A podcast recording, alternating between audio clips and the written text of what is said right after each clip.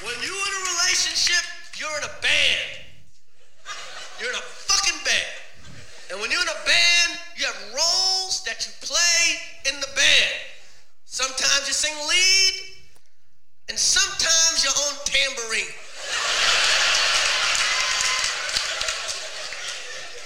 And if you're on tambourine, play it right. Play it right. Play it with a fucking smile. Because nobody wants to see a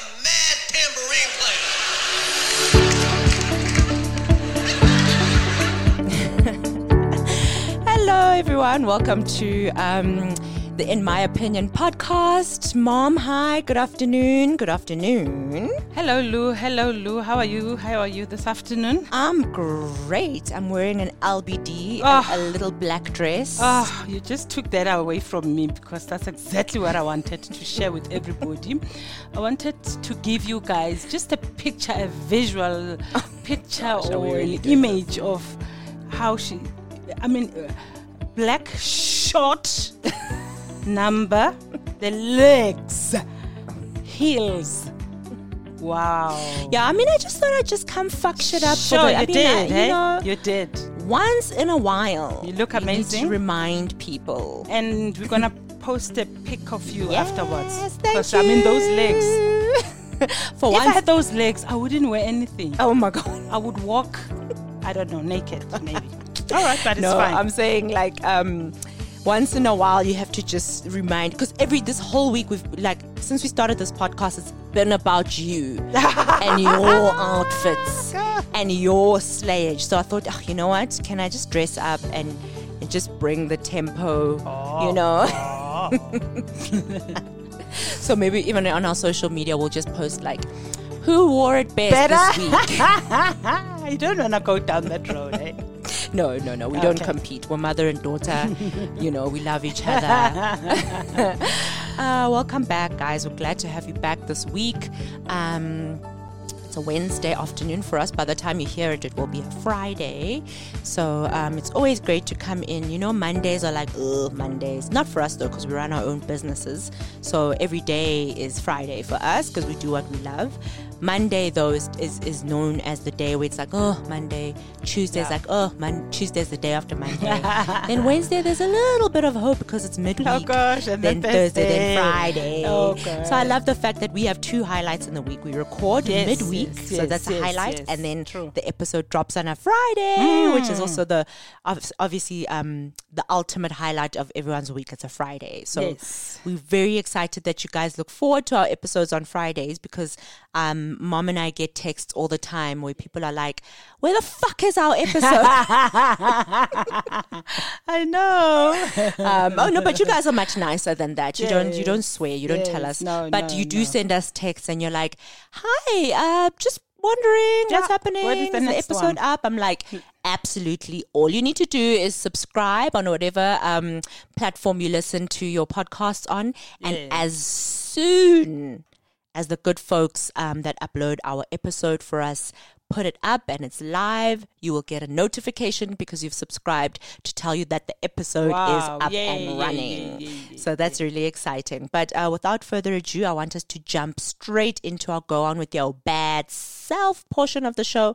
Today's one is very exciting for me. I feel like this is my business. I don't know. It just feels like, Sean, talk about my business because it's so close to home. But Mom, let's have you do this one, please. I know this is also very dear to your heart. That's correct. You know, I'm very excited to share this with everybody, and you're 100% correct. Sometimes we look outside for inspiration, and we forget to just look around us. You know, the people that are very close, the people that are, you know, and you know, I was sitting and with a friend of mine, and you know, she was just being herself. We were just chatting about life, and I'm like, wow, you are badass. She's bad. She is badass. She is badass. So I want to just speak about and do a shout out company called Osiyama Culinary School. Okay. It was actually founded in 2016. Okay. It's 100% black-owned top South African culinary school. Listen. I tell you, I mean... sounded on, you know, it was established on sound business principle. I mean, combining extensive and diverse expertise of its shareholder experiences and offering a diverse experience to students who want to become pastry chefs, bakers, chefs, good food service managers, kitchen managers, and line cooks. So basically, Lou, this company is owned... you know, the company owner managed and currently run by 4 black women. I think for me, I had to pause when I read that sentence. Founder, Mrs. Cesar Gelengwenya, a well-renowned business executive in her own right, has created a long-lasting family legacy for the future of her children and all stakeholders in partnership with the school. I think, you know, remember we went for a visit and we toured the place. And, you know, when you go to a friend's business, you might not have expectations, but everything that she touches from when I've known her years back turns to gold. Very classy lady. I know. She's even when she dresses up, simple, but she will fuck shit up. With just a long, flowy dress. And just pearls. Mom, I've seen and it. Short hair. Glowing skin. Her skin. You know? So class. Love her. So the company offers world-class, diverse and tailor-made corporate service offerings to its clients in all sectors of the community, with interest in, you know, hospitality, events management, training, conferencing, dining and entertainment. So Osiyama is derived from the acronyms of the founders' grandchildren. Wow. You know, which is so beautiful. That's beautiful. You know, so Olwetu, Simingaye, Umile, and Azalia. Wow. So, you know, that's a beautiful name that has resonated well with all stakeholders that OCS has interacted with. Sure. So I love that. You know, I think it's so important that we create a legacy that we leave, you know, well over, you know, when we've left this. Absolutely, you know, absolutely. So I love what Sizakele has done. And just to share quickly about the services. So basically, it's a cooking school. Yeah. The capacity has about, you know, 7 high-end quality gas stove, electric stove. No, it is ovens, beautiful, guys. You know, accommodating up to 24 students, chefs, you know, and many more. I mean, you know, high-end, you know, crockery, cutlery. So servicing, chef training, team building workshops, training of house executives. I loved that. That's my favorite part. You know, housewives, walk-ins and individual training of people interested in cooking, etc. So that is so key that it offers that foundation. Yeah. You know, everybody needs to know how to cook a good meal. Yes, absolutely. You can add later and, you know, add some trinkets, you know. And what I love, Lou, about the program is that they offer the following programs. 1-year national certificate so you can in professional cookery. 6 months assistant chef program. 1-year pastry and, you know, confectionery program. 1-year culinary art foundation program. So we enjoyed. We had so much fun. Yeah. The studios, the different rooms, the different conferencing rooms. Remember the other day we walked in and Udora Stolle was doing a program for domestic workers. You know, that was so amazing. So I'm really inspired by Uzi Zaghele. Yeah, me too. I know her as a powerhouse and an executive, and you know, it was so inspiring to see her. That, you know, I saw her every day almost, but she never spoke about this dream that she was. And one day we walk into this massive and beautiful place and I was like, wow, you know, this is so amazing. So go on with your bad self, Osiyama Culinary School. I love that. And they are based at 107 Leslie Avenue in Fourways. Yes, they are. So basically, guys, you know, what I like with, besides the cooking, you can actually use that place for... you know, lunches, Christmas parties, beautiful, upmarket and classy. And I'll tell you what I loved about just, okay, two things that I loved about this culinary school. Number one, obviously the name. Yes. But when we walked in, I've known Ubongi our whole lives because they've been family friends of ours. That's correct. And there was something so touching about seeing a family, like mom and I do business together and, you know, it's not unique to us, but it was just so amazing to see from the outside looking in how beautiful it is for families to run businesses together. And I mean, the fact that Ubongi is not just sitting there like filing her nails. Yes, exactly. She's completely involved in the business. That's she knows correct. Her shit. She's doing, you know. Yes. So they've kind of created expectations for one another as business owners and employees, and, you know, as a family-run business, you can see it's very professional. That's correct, yes. And that's the one thing that I loved about it. The second thing I loved about it was just how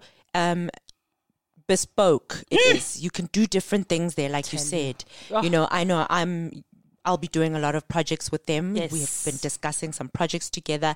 But you can go there and just be like, this is what I want to do. There's facilities for that. That's this is what I do. There's facilities for that. So I'm excited to share this with people because as much as I'm tired of like Mulder's Drift conferencing, blah, blah, blah. Like this is an opportunity for fresh, new businesses to make an impact and professionally so. Yes. So I love Osiyama. Okay, how do you pronounce it, Mom? Osiyama. Osiyama, okay. Yes. So that's amazing acronym from the grandchildren's names. Yes. So when are you starting a business with acronyms of my names? You see now, yes. Which means you're going to have 5 grandchildren. I know, exactly. No, but this is beautiful. I love that. Beautiful. This is amazing. So guys, we're inspired and go on with your bad stuff. Go on with your bad stuff. Yeah, and I love the fact that, you know, Cesar Gelengwenya being a powerhouse, she can share her talents, her skills, her experience, and leave a legacy behind for kids. So go on with your bad self, Cesar. We love you so much. Well done. And congratulations on this amazing business. We know because we spoke to her a little bit briefly that she had been working on this for a very long time. I know, so there's something also amazing when you see people actualize and and really manifest their dreams and their visions. I'm telling you. So and I'm sure there's an interesting story behind it. Absolutely. But that's for a later time. Yeah, excellent. Who knows, maybe we can have her on the show one day. Yes, lovely. Okay, guys. Last week, so today is Love Languages Part 2. We said that we were going to make this a 2-part show because, I mean, obviously you can't talk about love in 60 minutes. I am 30 and there's still conversations that I haven't had regarding love. So we decided that we were going to make this a 2-part show. Why? Because there's another portion of the show that we thought was equally important to get into. We opened the show today, actually, okay, so let me just recap. Last week, we opened the show with the Will Smith clip where he speaks about retiring from making Jada happy. So we started the episode by speaking about, you know, what are the expectations we put on love and some of the realistic and unrealistic expectations? Do we understand love? Do we understand the role you play as a partner in a relationship, whether it's a marriage or just a, you know, boyfriend and girlfriend, or whether it's just a situationship. If you guys are just sleeping together, there's expectations and there's realistic ones and unrealistic ones. So we were just unpacking the dynamics of relationships and how they've also impacted our lives and how, you know, for example, I shared with you that, you know, I there's certain things I like in relationships and that I don't like. That's when Mom Jean then tapped into the love languages, which really was an aha moment for me because it confirmed to me that there's nothing wrong with me that I don't enjoy. Like, quality time is not a love language for me because it's like, you know, it really made me feel like a normal human being. Yeah. That there's a language for everybody to express love. It's not just a one-size-fits-all thing. And that's why part 2... you know, we opened the episode with a clip from Chris Rock's comedy special, Tambourine. Yes. Love this comedy special. And I love it because, yes, it was so fresh because seeing Chris Rock as a divorced man trying to make sense of life after divorce for me obviously resonated with me because I was like, oh shit, he's also going through some of the struggles that you would have thought that a successful, famous celebrity man going through a divorce, it would be like, whatever the fuck, I can just move on. But to see that he went through, you know, some realizations about life after divorce and just relationships and his aha moments about relationships. So I opened the clip, Mom, with Chris Rock saying, you know, relationships are... You're in the service sector, which I love. Know. You're serving each other. Beautiful. And you're in the service industry. And he said it's like being in a band. Sometimes you sing lead and sometimes you have to play the tambourine. And when you play the tambourine, you do a fucking good job at playing the tambourine. Yeah. So we want to benchmark our discussion today on that sentiment, that though the first half was about how, you know, as much as happiness is an inside job and it starts with me and it starts with self-love. Yes. We want to really get into some of the healthy expectations that we are allowed to have of one another in relationships. Mm-hmm. And I think that should sum up part two very nicely. It gives a well-rounded, you know, perspective of what we believe forms, you know, unlearning the bad habits and relearning the good habits. Yes. So, Mom, you know, just what do you think? Is this conversation going anywhere? Are we just fooling ourselves? What is this? Yeah, I think when we spoke on part one, and we spoke about expectations, not living up to expectations or creating expectations because that creates disappointment. I was thinking about it, and I didn't want us to leave it there because I was worried that you would have scenarios where somebody says, I'm resigning from paying a bond because Will Smith says, you know, I retire from making you happy. But when that's not what Will Smith said. So, and the thing is, Mom, can I tell you, I know.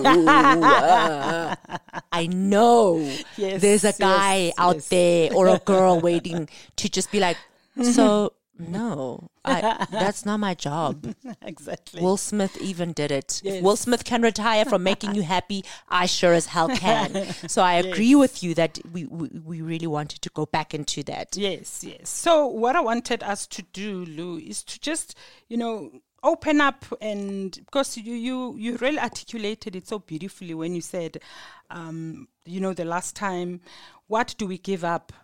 You know, and what do we let go of, and why, you know, we just jump right into it without thinking and establishing some facts or having a discussion about some, you know, things that are very, very critical. And I want us to speak about boundaries, because I think boundaries is a word that's going to create a foundation for everything we're going to discuss today, you know, because, you know, when you set boundaries, you start identifying what makes you comfortable. You know, you talk to your partner about what love means to both of you. Yeah. And you must craft your own definition of marriage and not follow what you've read, what you've seen, you know, but... you know, cultivating your own marriage starts holding both of you accountable to something. Just at the back of your mind as you do those nuptials, whether you get married or you move in together, you know, but there is a commitment that you are getting into. And how are you going to manage? Just, you know, Lou, I don't know. No, you know, I hear you. I want you to just unpack it for me. You know, what are some of your boundaries? Okay. You know, just give us an example, and I'll also share what is key for you. All right. So, this is such an emotional question for me. Yes. Because I think, believe it or not, I only started setting boundaries like this year. It's true. In all my relationships, not just with the person that I'm seeing, but like in all my relationships, I've only started, and with the work that I'm doing with you and your program, you've been helping me do boundaries. Yes. Because what would happen is before Mom June and I entered into a relationship where she's my life coach as well, it would just be me venting and being like, so can you fucking believe I've got 7 briefs that I agreed to, and I don't have the capacity for them, and now I'm having a breakdown, and it would be about venting, but now that we've entered into a space where she's helping me professionally, it's like But what were the boundaries that you set? Why? How did you end up with 7 briefs on your desk? Mm-hmm. Like when did you, you know, borrow someone your car and they brought it back on empty? Mm-hmm. Yeah. What were the boundaries? So I've only started doing boundaries now. I never used to. But in the space of love, now I'll give you a boundary that I think is the most important boundary for me right now is the boundaries that I have set regarding my relationship with my kids. In my relationship, it's important that my partner understands that my children come first. Yes. And not in a bad way, which means that he'll be put on the back burner and unlovingly so. But the boundary is that if there's something that requires my attention and we had plans, and me cancelling on you doesn't mean like I've cancelled plans on you. But we've set the boundary that understands that I've got 2 minors in my full-time care. Yeah. Like, it's not by choice. It's not, but yes, it's by choice because, you know, it's what I want. I could have just left them with you and, you know, my man and I could have been living in Dubai together. But because I made a choice that, look, I'm going to be this parent for these kids. One is 5, one is 11. These are the different needs and this is what will be required of me as a mother. So the boundary that we've set together is that I need you to understand that they come first, but it doesn't mean you have been less prioritized.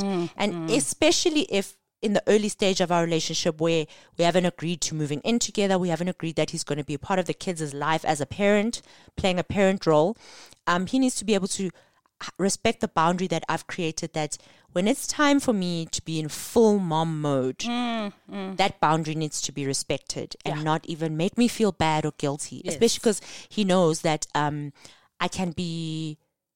What can I say? I'm a people pleaser in a way. So he knows not to put me in that position where he's like, so I thought we were going to Durban for 4 weeks. What do you mean? Exactly. So he knows that boundary of non-negotiable parenting full-time is what I am. Yes. And please, that's just the boundary. And he has his boundaries of me as well. Yes. Yeah. No, I think that's a beautiful example because that underpins, that's a foundation for your relationship. And you cannot compromise on that, you know. And I think... for me, my sadness, my depression, my illness, my, you know, everything that happened around me when, I broke down was because I felt resentment, guilt, anger, shame. And yet I expected people to just assume that this is what I needed from them without asking.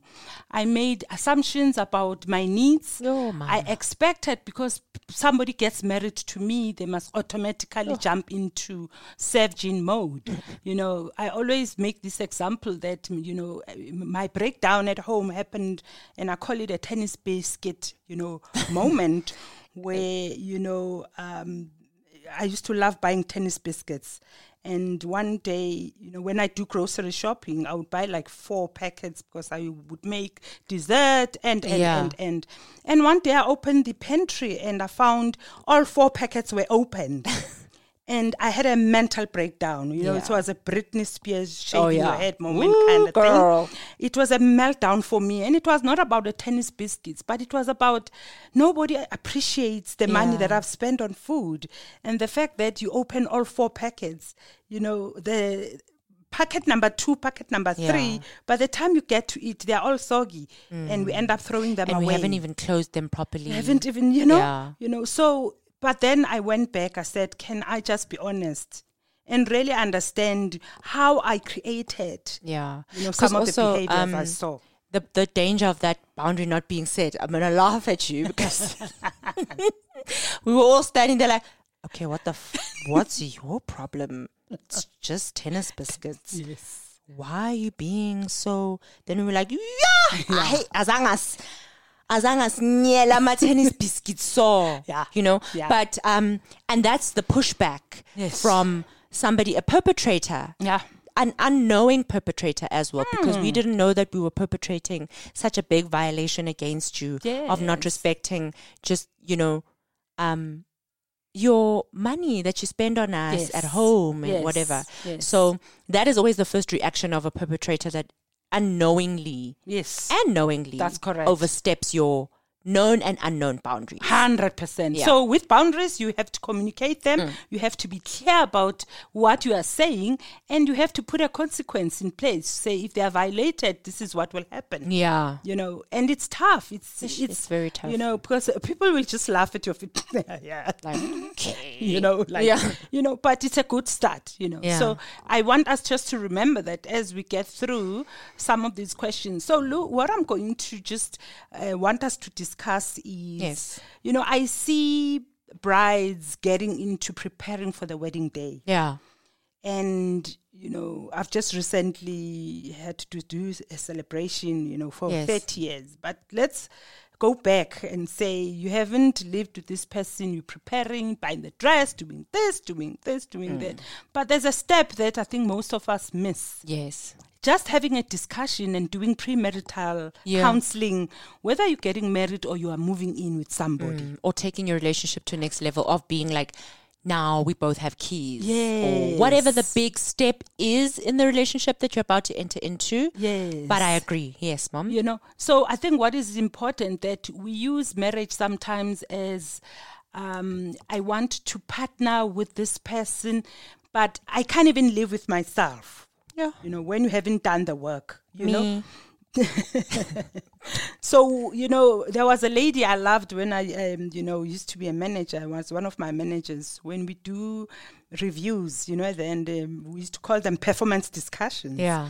And what she used to do, very, very funny and shady lady, what she used to do, she used to say, you know, when we are discussing, I'm discussing with her to say, okay, how have you handled the performance discussions with your teams? And say, you know, Jean, there's this guy that before I start my discussion, I say to him, if you were you, how would you rate yourself? Yes. You know? The proverbial question. Because this is the scale that we are working towards. And that was so powerful for me because 90% of the time, the people who are meant to rate themselves would rate themselves low. Because they know how trashy they are. To like, okay, so if you were rating yourself, yeah, I would give myself a 2 because this is what I didn't do. Yeah. At least if you have an awareness before you enter into that commitment that there are things that I haven't worked on. There are things that I need to work on. Can we just go through some of these questions if you don't mind? Yes, please. Let's jump straight into it. Yes. I think question 1, which is why are you getting married? You know, / whatever it is. You know, and the reason why you want to have that discussion with your partner is just interrogate yourself, because I love you, because I think you can provide, because I think you're so handsome, because I think I know definitely I'm going to have great sex, because I think whatever it could be, you know, have it clear in your mind and have a discussion where you both share with one another the reasons why, you know, so that when you hear it, your partner say it, there's something that says, getting married to me because you think I'm going to what? Provide. You're going to cook for me forever, but I'm not sure if I'm going to. But at least you know. Yeah. The intention has been stated. Nice. So that's question 1. Very good beginning. You know, and I think question 2, what are your relationship goals? You know, I think, you know, on relationship goals for me, these are the following things. Finances. Can we jump straight into finances? Yes, let's jump straight into that. All right. I think finances, for me, it's things like who is going to be responsible for paying the bills? Yeah, that's big, yes. Because you can make the money or you don't make the money, but somebody needs to know that by this month, this is what we're doing, this is... You know, how is there an account? Is it a joint account? Yes. Or I'm going to give you money or you're going to give me money? You know, I think that's a very, very important discussion to, you know, to have with your partner. At the time when you're getting married, how are things looking like, you know? Do we have future plans in purchasing a house? And who is going to pay for that? Yeah. The deposit, monthly, you know, and so on. And, you know, do you have a criminal record? Because, girl. Can we discuss that? Whoop. your credit score, you know, how does your credit score look like?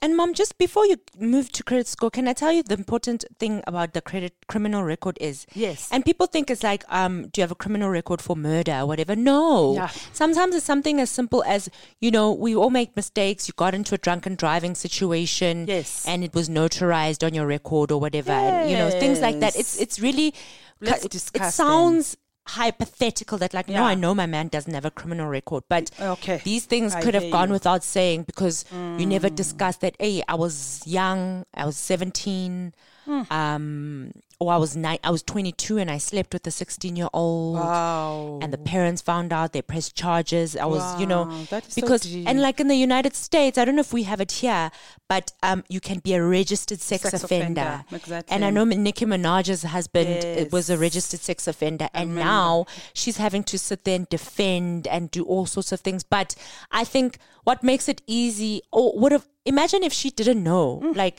and because obviously she's famous, it came out in a way, you know, that was on like, the Wendy show, and they start talking about it like how they did. When Wendy just starts being, you know, extra as she is. True. So criminal records for me span all the way to things like that. Okay. Yeah. Because we all make mistakes. We all make mistakes.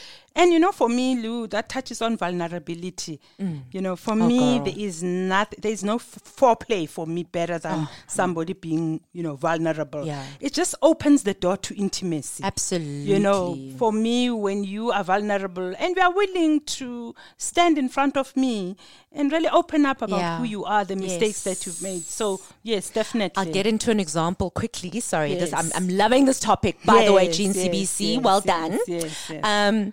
On Power, very early episodes of the series where Tommy's girlfriend gets so pissed off because she finds money in the kitchen. Yes. You know, and she can see that Tommy's lying because she's like, there's no way you make this money from the club. Yes. Where the fuck do you get all this money from? And she was mad. She broke up with him even, and there was a time where she wasn't talking to him. And then they sat in the car and she was like, but I want the truth. Yes. You know. And then Tommy had to then be vulnerable with this big secret that he's actually a drug dealer. Yes. That, fuck. And then she was like, okay, but you're still not telling the whole truth. There's no way you made that much money just from pushing dope. Wow. What is really happening? Yes. He was like, hey, dude. Oh, I remember that episode when he says, I'm on top of the pecking order. Yeah.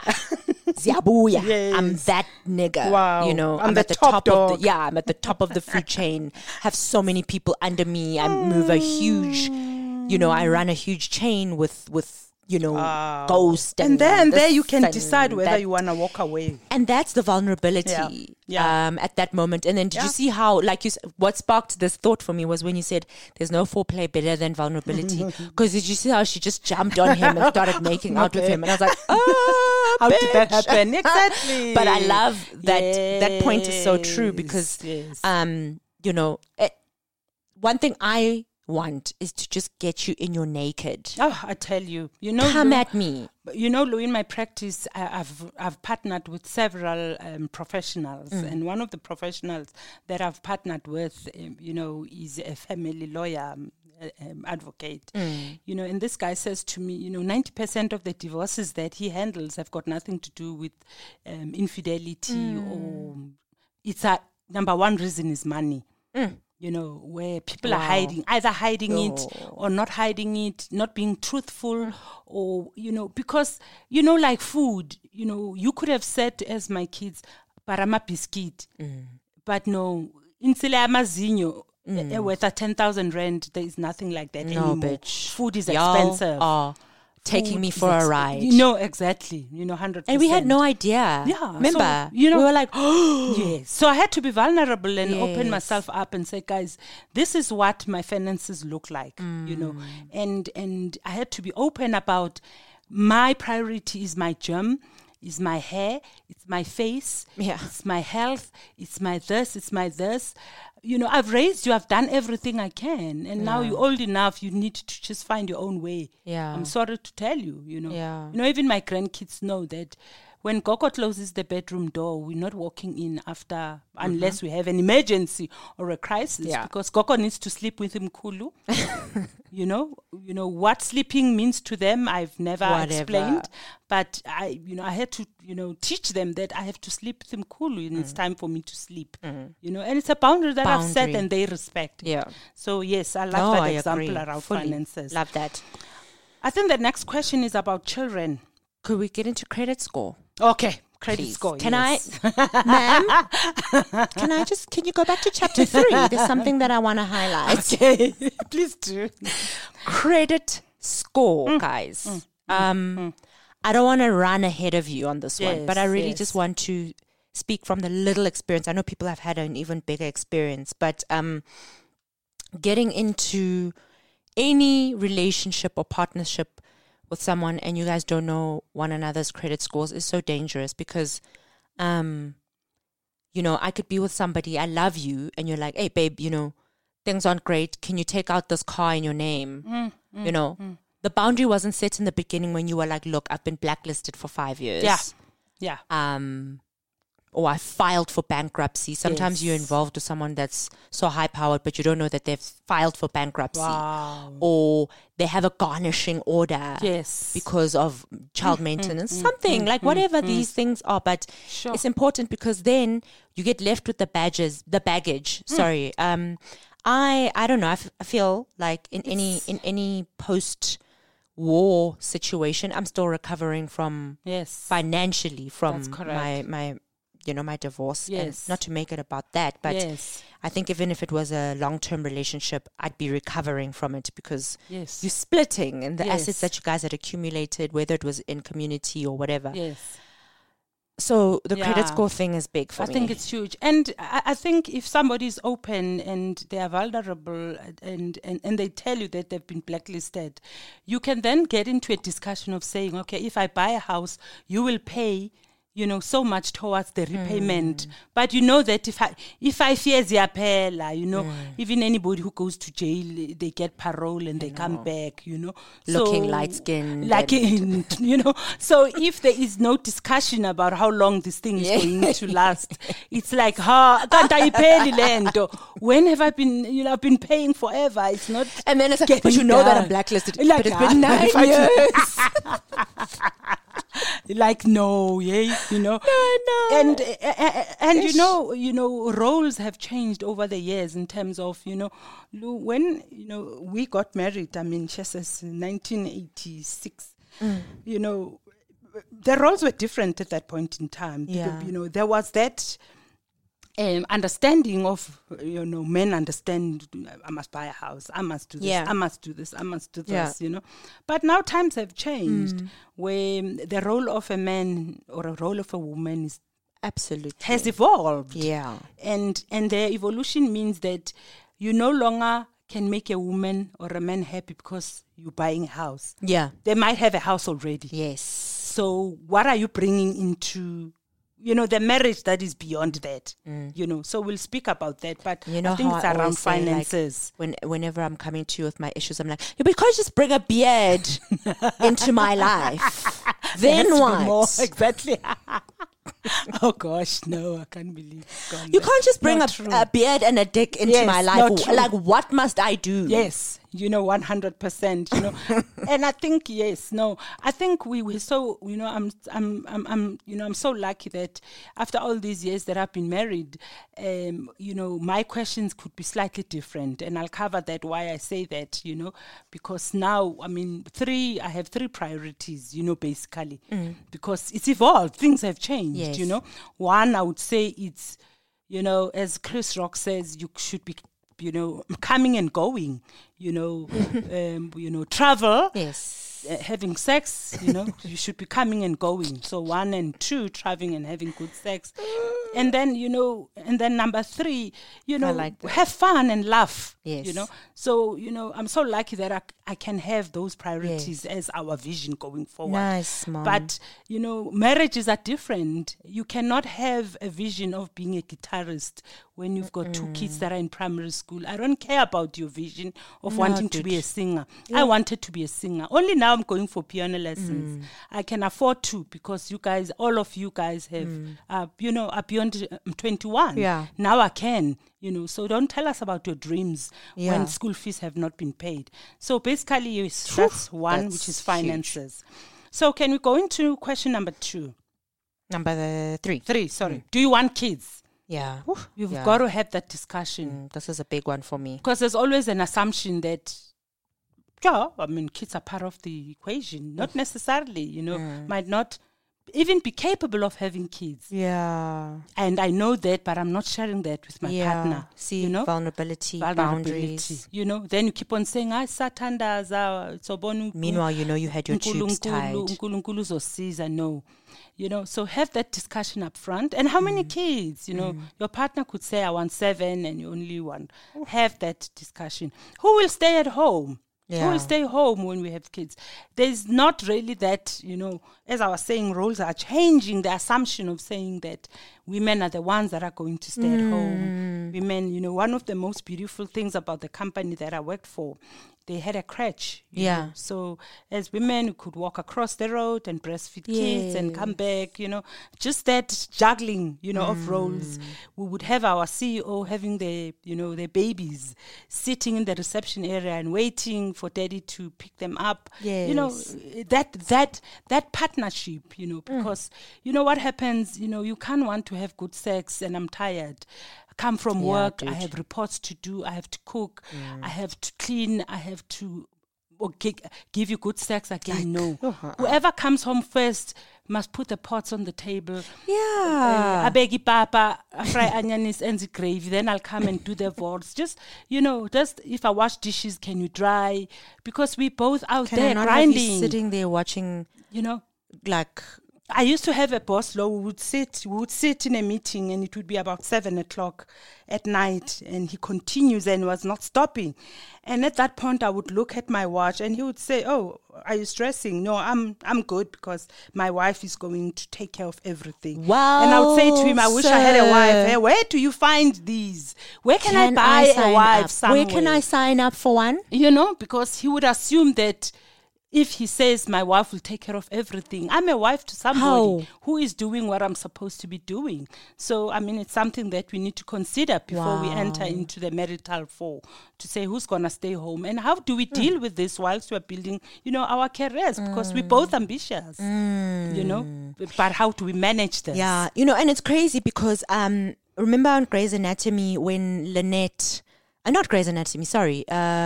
Desperate Housewives. Yes. When the husband got laid off. Yes. And he thought it was just going to be him eating churros on the couch. And Lynette was like, I'm going back because they were both in advertising. Okay. And then when they got married, Lynette, they decided together that Lynette would stay home and raise the kids, right? But then the expectation changed when Tom got laid off. Yes. Then Lynette was like, okay, you got laid off. It happens. I resigned not because of anything bad that happened. I was a badass. You know this. Yes. It was just a discussion that we both agreed I should just stay home. Now I have to go back to work. So that's that whole tambourine and lead singer thing. Yeah. And Tom battled at first because Lynette would come home and then the kids would be unbathed. He'd be sitting there watching Xbox. The house is untidy. Yeah, there's no cooking. Wow. And then I think she had her tennis biscuit moment as well where she lost it with him. And she was like, look, dude, do you think I wanted to do this? Yes. I would have loved to stay home with my kids. With me. But things have changed. Now I have to work in this high-powered, very stressful environment that is advertising. So when I come home from work, can you just make sure? Yeah. And he looked at her like, jeez, okay. But the next day she came home from work. House was clean. Wow. Kids were bathed. Sure. He had on an apron. I remember that so vividly because it was such a great turn of events that, beautiful. And relationships are so long. Yes. Things change. Yeah. Yeah. Retrenchments, layoffs, health issues. I'm very ambitious and God just gave me a uterus. So fortunately, I won't say unfortunately, I have to carry and build this person in my my stomach for nine months. You can't outsource that. It doesn't. I can't. I would love to. And in fact, I'm gonna because I told you that I'm getting a surrogate. Thanks, Kim Kardashian. But But that doesn't mean just because now I have a uterus and I've had to take a 9-month breather, which I honor and obey with all of my being, is to just help grow this person and bring them into the world. But that doesn't mean when the baby comes out of my vagina, so does my ambition, so does my dreams, so does my wishes and hopes for the person that I was meant to be in. Because I still have to be someone. Oh, gosh. And that's where depression comes in. It comes in there because when it's you like, feel like, oh, Mara. Hi, Gasisi. Say, what's the menu for the month for the kids? And that's all your role gets reduced to. So I like that thing of...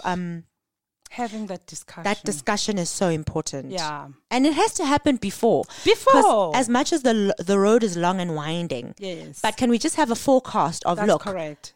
There was a healthy foundation when we started this discussion. 100%. Yeah. And I think premarital counseling, what it does, there are no guarantees that if you've had the discussion, people are going to come to the party. Mm-hmm. But at least you have something to say, but we've spoken about this. You've got the vocabulary to articulate what makes you now unhappy. Yes. But when you've never even discussed it, it's built up, it's resentment, it's chaos inside your body. And you don't know how to communicate it because you've never articulated what your expectations were. And it's uncomfortable for me. A lot of the work that you and I have been doing has been so uncomfortable because... I'm like, why do I have to be honest and open about my feelings? Can I not just be resentful? You know? Exactly. So much easier. No, 100%. And discipline.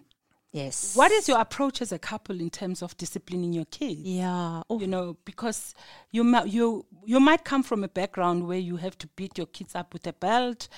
And that is the only way. And your partner might say, let's talk to our kids. Let's raise our kids. You know what is funny though? I remember when Lou, you moved in with us, and you had a discussion, you know, with me and Dad to say, I am this, you know, upwardly mobile, young up and coming woman, and I don't want to, you know, sometimes to be raised like how you raised me. There's an aspect of your upbringing that I didn't agree with, and that part was about discipline, Mom and Dad. So my husband tried to comment. I said, shh, just leave her alone. I know where she's going. And he took us through a project that you were starting on how you're gonna create a chart with a smiley face for good things, a sad face for bad things, and rewards and punishment, sit in a corner, and, you know, all of that. You know, and what I loved about it is that we let you run with that project. And 2 weeks down the line, you know, M.A. had the smiley faces in his pocket. M.A. was the one dishing out his own rewards for himself. I would walk past, and what I would hear M.A. say, I finished my food, smiley face for me. In his pocket. I said, thank you, smiley face for me. And all of the smiley faces were coming from his pocket. He then took over and owned that process. When there were sad faces and you wanted to instill discipline, he would say, but let me argue. He would want to give you an hour talk through on convincing you, you know. But afterwards, I saw you tearing down the chart, burning it, putting it in the dustbin. You came back to us saying, Mom and Dad, let's partner. Because the discipline of, I can't. I'm just not cut out. Let's talk. How can we come together and really meet you halfway? And we were also learning, you know, that you cannot just lose it and beat your child up, you know. You know, you've got to go deep in there and sometimes be like, no, Luyanda, no, funeka trajwe manje. Yeah, no, now, No, but we don't do it. But, you know, we're now partnering. So not only with married couples, you know, it just goes with everything. Woo, I remember that, girl. That was a tough time for me. Education, and not only did he do the smiley face, he was disciplining his sister. Yes, at 3, hey, Huffy, you didn't. No, Huffy's getting a bad smiley face. She didn't do that, and Huffy had like a long list of bad smiley faces, and then he's sitting with. I can't actually. That was just so traumatic for me. I know. Education, you know. What are your views? Do you want our kids? We want our kids to go to a private school, to do swimming, to do piano lessons. Do we understand that with education, there's more to education than classroom? Yeah. Do we understand that there's spiritual education, extra lessons for self-love, extra lessons for a curriculum that will help them to become stronger and be better? Or just education by Ngamlam lens, and you know that's where it ends. So have that discussion. Yeah.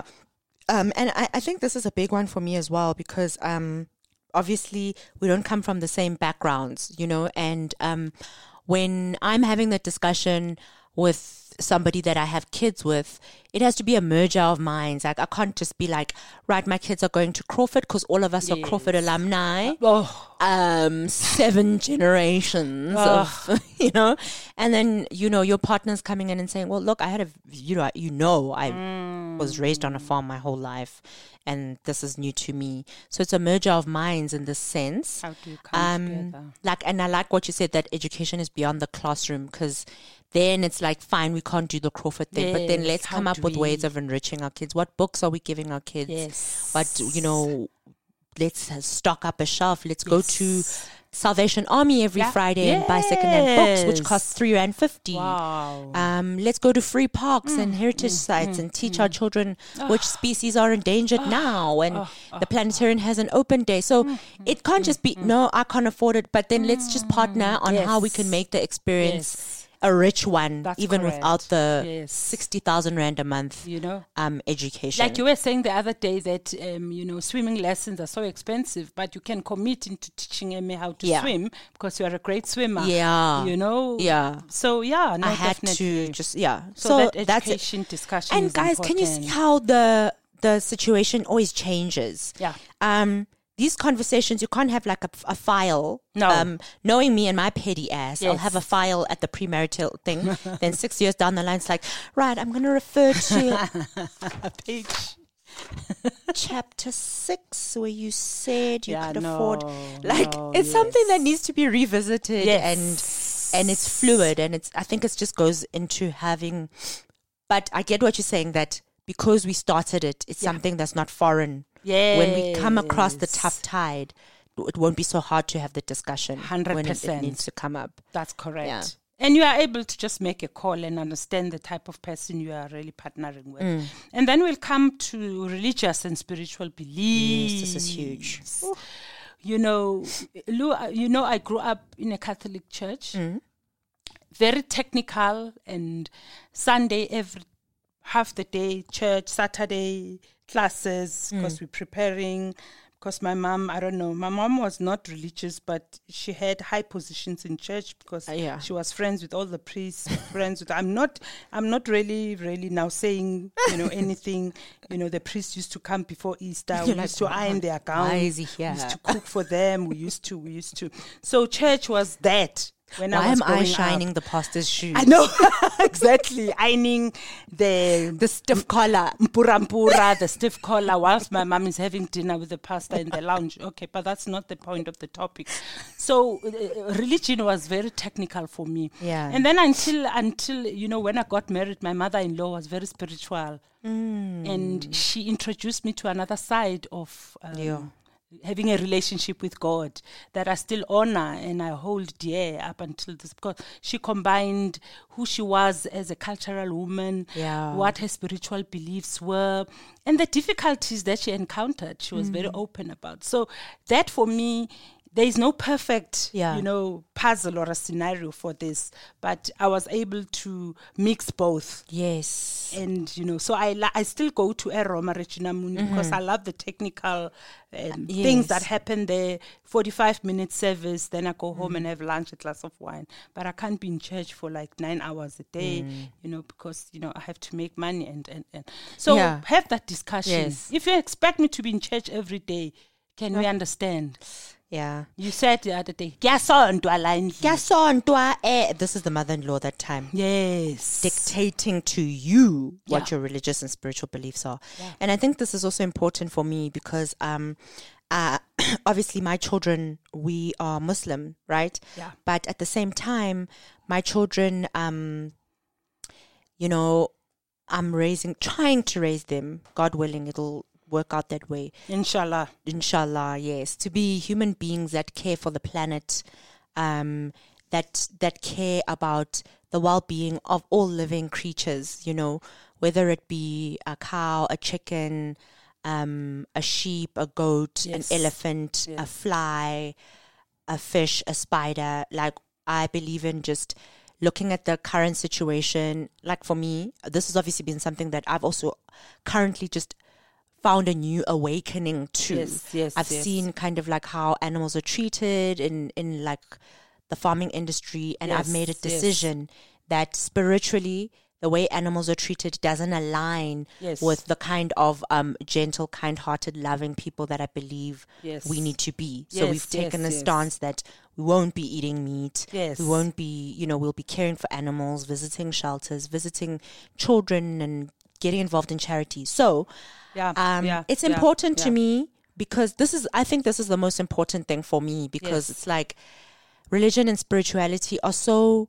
It's either black or white. And it's like when you get married as well, like there's such a black and white enforced. Like I don't wear hijab. Yes, you know, and that's a discussion for another day. That's I don't wear hijab. I don't cover. Yes. And I think it would be sad if I were to then meet a man that would force me to cover, because not only would I then call the wedding off, but it would just be sad because we wouldn't have able to have the discussion beforehand that this is Luyanda, this is what I believe, this is, you know, the bigger spectrum of the religious and spiritual discussion, because it's who I am. No, 100%, you know, and I love the examples that you're sharing, because for me, you know, and you know, I like to tell people who tell me, no, I'm religious, oh, I'm born again, I'm like, so in my heart I'm like, okay, let's let your life speak for itself. Yes. You know, when you live your life, how do people you know, do people look up to you? Do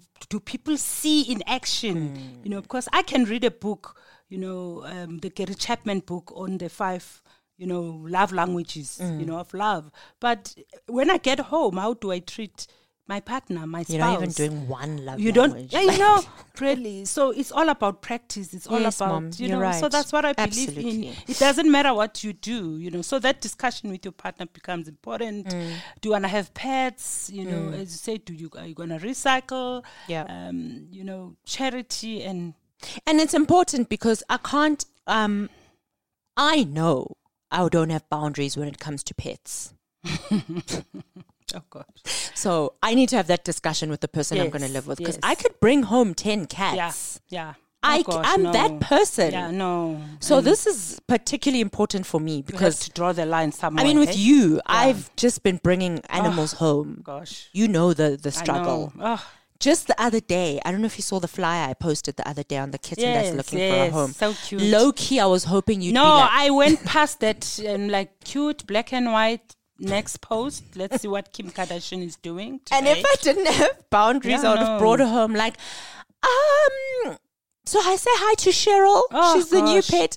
And that could really be detrimental to a relationship in terms of, if I have a husband who's really got a problem with animals and I just keep bringing cats home, that's a boundary violation. 100%. And I don't think you get how deep that is. No, it's huge. It's huge, because I know my capacity. I wouldn't be able to accommodate another pet. Yeah. I mean, Drake is already something out of this world, you know. Career goals, you know, we spoke about which schools, you know, you cannot just walk in one day and say to your husband or wife, you know, I've got a job in New York. I'm going to be home 1 month in a year. You guys must see how you manage. And like, no, we understand that you're ambitious and everything. But how do we then partner to make sure that we still continue? And you know what I believe in? You can do it all. You know, there is nothing like, I have to do work only, and I have to. If you are willing to create the time and prioritize, you can make all angles, all facets of your life work beautifully together. You know, whenever I had discussions with my boss, I would be like, okay, this is who I am. You know, because of rheumatoid arthritis, in the winter, I struggle to wake up in the morning. However, I will ensure that during the day I don't take lunch. Yeah.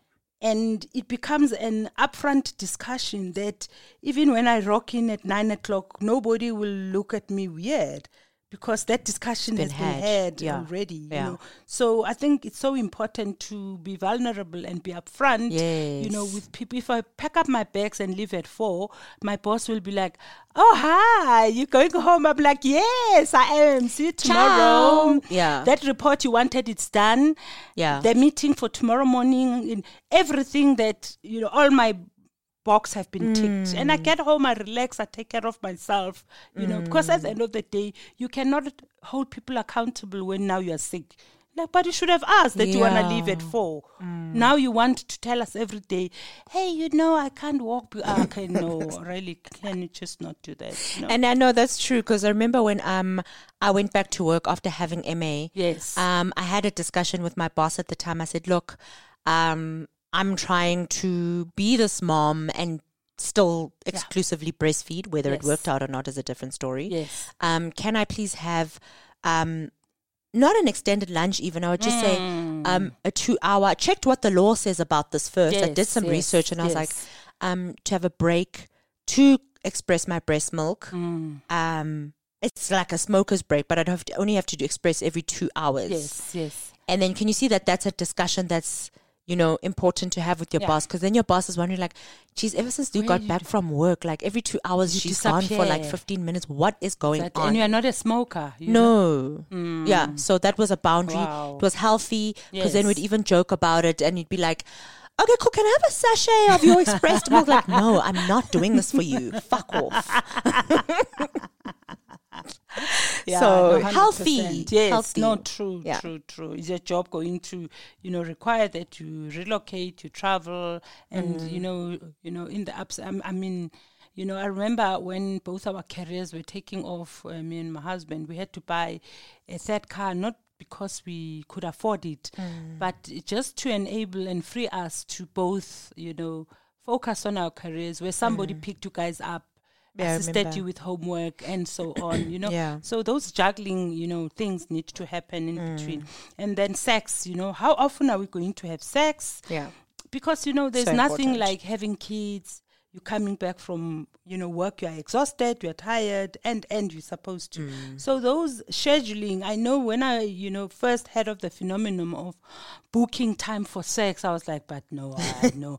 But it's so important that you just go away for the weekend with champagne and sexy lingerie, maybe some cuffs as well and a whip. I don't know if you are into that, but just couples time so that you can connect, so that you can go back and be that chick, that badass chick that you were before you got married, you know, because sometimes there's no time to do that, you know. Discuss those and, you know, how often are we going to have sex? How do we keep it interesting? You know, otherwise it becomes like a ticket box. Yeah. You know? Yeah, no, it's true. And I've noticed, because I'm on the other side of the coin now, I get a lot of married men that like hit on me. Né? And one day I asked this guy, I was like, "Dude, you just had a baby. Like, I don't understand.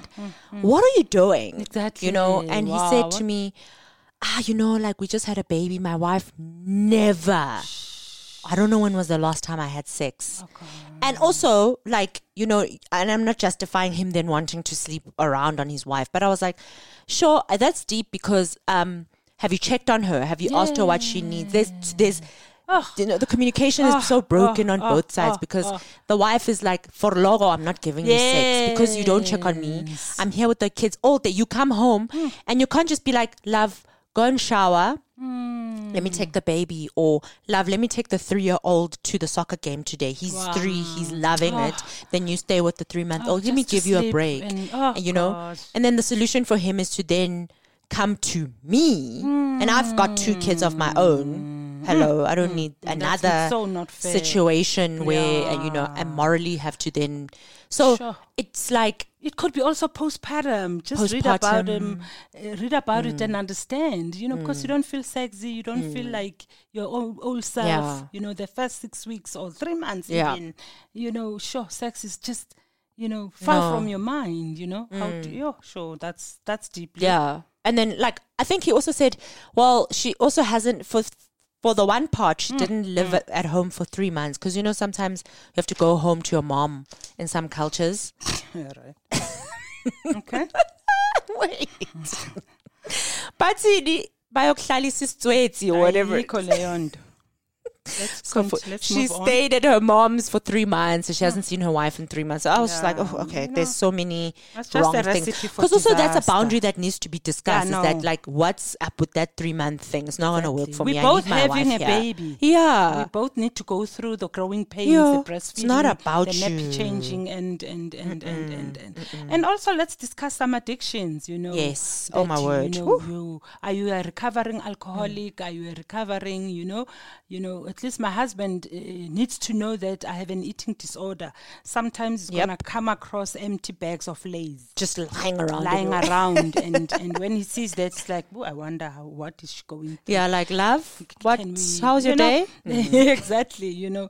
So, you know, addiction can be a huge part, you know, of... So, basically, you know, as I say, Lou... Hey, that addiction thing is deep. Sorry, Mom. Yes. That addiction thing is hectic because... it doesn't even just mean drugs. It's like suddenly you notice that like prescription medication or gambling. Yes, oh my gosh. Ish. Oh, gambling. Yo. Which affects finances. Yeah. You know. Sex addictions. Ish. I thought I was marrying my best friend. Next thing I know, this guy is like, sex addiction is deep. Like it's something I can't even explain. Addiction, porn addiction. Hello. Ish. Sure. That's so hectic, addiction is a big one. I think that's like correct. That even needs, because it's hectic. And I have had very close people to me married to drug addicts, and the impact of seeing the family broken by drugs and then that person having to go away for a year to rehab. It's really, so it's hectic. And the support that might be needed because of lack of understanding from other partner, you know, it's just, and you know, the questions that, you know, Luyanda, we've spoken about, you know, I'm not saying 100% life works like that, you know, but having had the discussion and having had time to think, you know, about what we're getting into, you know, gives you an opportunity to really say, oh, wow, can we just give it another year? Yeah. Let's, you know, hold back. Let's address one or two, three things and we'll reconvene, you know, because after the cake has been eaten, after the dress is hanging there in the shelf, after the food, after amabava chitiwe, you know, the reality of starting after the marriage. After the catering people come and you know, the catering people have removed the tent whilst you are still sitting. In fact, those people will remind you. They pull the tablecloth whilst you are still drinking your champagne. You know, Lou. Yeah. No, but it's true. And that reality sits in for... Yeah. And after you've taken out a 200,000 rand loan for this wedding. Oh, I tell you, Lou, and it's so difficult when you get into being stuck in a wedding and you did not think about the actual wedding, you know, starting a new life. So just to give you a perspective, I answered 0 questions. So I learned so much from this episode. I don't think you understand. Like, is it? I learned so much. Yeah. Even when we were doing in our pre-production meeting, I was like looking at you and I was like, shit, yes, I have so much work to do. Because also, I wanted to say this, is that as much as you're saying, let's reconvene after a year, whatever, some of these things are there not because they're deal breakers. That's correct, yes. Yeah. No, they're not. 100% sure. You know, some of the couples I work with, when they come to see me and we have these discussions, I'm able, you know, because of what I've gone through, because of what I, you know, do, I'm able to also refer them, you know, to perhaps a legal, you know, person to say, understand the contract you're getting into, you know, how to make a will, how to, you know, what to understand about in community of property, how, you know, your assets look like, you know, because there's no such thing as, no, it's black tax, that's why I can't buy food, you know, how sometimes we, you know, we tend. So, yeah, no, 100%. And one of the other ones that I think we forgot, obviously because it should go without saying, but we've just realized that nothing here goes without saying. Yes. Health. Oh. Are you HIV positive? Have you had TB? Yeah, no, 100%. Are you recovering from breast? Like, health is such an important thing to discuss, because next thing, you know, I'm married to someone who has like bipolar and I don't know. And I'm just like shocked out of my mind when I kind of learn some things what reminded me is just the fact that it's so not a deal breaker. I would marry somebody that was HIV positive because it's not a deal breaker. It's intense. Yeah, but it's like we gotta know these things because there's, you know, and it's like for me it's more even just so I know how to support you. Yes. Not because it's a deal breaker, just so I know how to support you. 100%.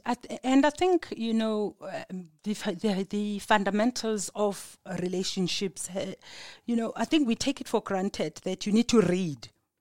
You need to expose yourself and look at how you can do things better by getting information. No, not read the technical stuff where you have a master's or PhD in your job, but also understand how to be better in your marriage. You know, if you have a challenge, read about it. There's so much help out there in terms of gems where you can go the easy route and not go to your aunt who's been divorced 10 times for advice, you know, because that is not, you know, just read about it, just understand what's happening out there, what people are doing, what are some of the easiest and quickest ways to do things better, how to YouTube, books and podcasts and. It's true. An ex of mine, won't say who it is, obviously, came to me a few days ago and said, "Hey Lou, look, when we were together, like, what were the things that you struggled with, like, about me?" And I was like, "No, you were great." He's like, "No, please, just go there." And I was like, "Look, amazing. I felt like this, and this, and this, and this." And he was like, "Wow, that's crazy, because I'm experiencing the same issues in my relationship now." And I wanted to just see, like, is it me, or am I crazy, or is it this person? And I was like, "Yeah, I did. Like, you know, there was one incident where you did this and it was just so hard for me." And then he apologized to me. He's like, "Yo, Lou, I'm really sorry that I did that to you. But thank you for this, because now I need to then actually work on this, because I've realized that this is a problem that I have." I just felt so grateful that there's still people on this earth that, like you're saying, want to read, want to learn, want to know more about how to be better.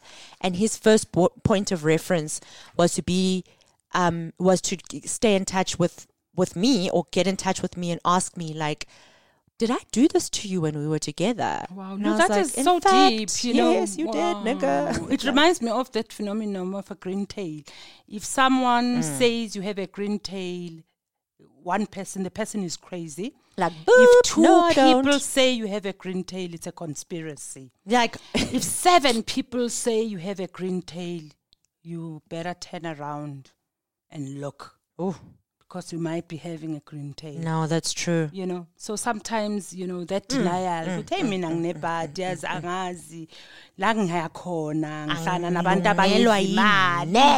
They just want cash, you know. And yet you don't look at, whenever you go to dinner, first date, you open your bag and you pay.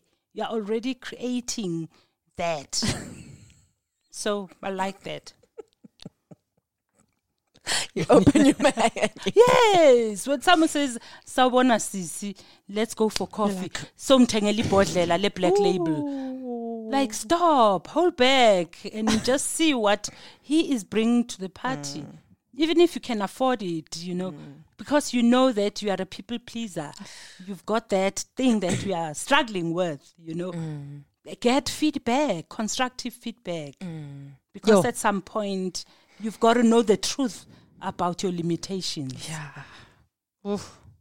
Oof. And on that note, I want to thank you. So can I just say, like, sorry to make this about money, but typically, Mom, I would have to pay you how much for a session? Whatever. I'm not going to discuss your rates. Do you mean you or just... okay, I know you don't do me any favors anyway, but like if I have to pay for a session to come and see you, yes, I'd be paying to come to you to help me with these things. Yes. And what is interesting is some of the toolboxes I share, I've seen, you know, people getting really, you know, assistance. It's really something that really... Initially, you know, that's a good investment. And depending on what your needs and requirements are, and we're able to tailor-make a program, you know, that really suits, you know, your needs and what you will require going forward. No, true. So I wanted to thank you for sharing these gems, because I know, like, snippets of these gems come from your modules that you spend so much time and hard work coming up with, research, data. Mom has data for days. And so these are some gems that she's sharing with us on this podcast. So a lot of this content is actually pretty exclusive, guys. I don't mean to toot my own horn, but this is stuff that has a lot of really research that has gone into it. So Mom, thank you for also helping with this. I know it's going to help a lot of people. It's helped me because now sometimes I'll come home and I'll think I've done a great job, and you'll be like, right, let's unpack why this was a bad decision. So thank you for helping us navigate through some of these things. They're so tough. And because also we don't know, like we've never seen this. That's correct. Yes. This is new. True. So, and I always say you can never take people where you've never been, you know. So only now I can say, you know, I'm so blessed and lucky to have gone through all the challenges, even though at that time it didn't really feel that way. But now I can really share, you know, ideas that I've tried myself. No, thank you. So thank you. I just wanted to end off by saying that because this is important for me to share. Thank you, Lou. So guys, that was another very amazing episode of the In My Opinion podcast. You know, it is called In My Opinion, but in this instance, this is not an opinion. This is Jean's fucking job. This is what she does, and she does so well. So guys, we will also be sharing the Go On With Your Bad Self link and information if you guys ever want to know where to find more information about the people we shout out on the podcast. It'll always be in the description of whatever platform you're listening to. So for example, if you're listening on Apple Podcasts, you just press details and then it'll just do a drop down of what the episode is about, the link to the Gone With Your Bad Self, and any other like important notice that you might have missed during the episode. And send us your emails to inmyopinionjeanandlou@gmail.com for any questions you have, any comments, any thoughts, any conversation starters, anything that you want to, you know, share with us, both anonymously and not. We would love to start the conversation with you. In my opinion, it's not just a two-way street. It's a learning for everybody involved. So I'm always excited to hear from you guys. I've seen a lot of feedback in my inbox, like the inbox right now. Jean, can I just say, I don't know if you've checked it out. There's so much stuff in there. There's even stuff that I'm like, girl, really? How are you going through it like that? You know, not in a judgmental way, but like we're definitely going to discuss this on the podcast. So I'm excited because we will be doing a letters episode very soon, where we just go through letters and go through this is a sharing platform, and so I'm excited for that. Just do letters only. Bring them on. Bring them on, girl. We're ready. You know, so thank you, and I hope everybody has an amazing week ahead and weekend. Grateful for the rain. There's been rain. The grass. Yes, have you seen how great the grass is looking? Yes, we're so blessed. We have gratitude and appreciation. It's not enough. And oh my gosh, the storms in KZN. I know. Global warming is real, guys. Just start looking at your footprint. Yeah, definitely. But yeah, we love you guys so much, and thank you for joining us. And we'll see you again, same place, same time, same people. Yeah. Drake. Love y'all. Cheers. Bye. Bye.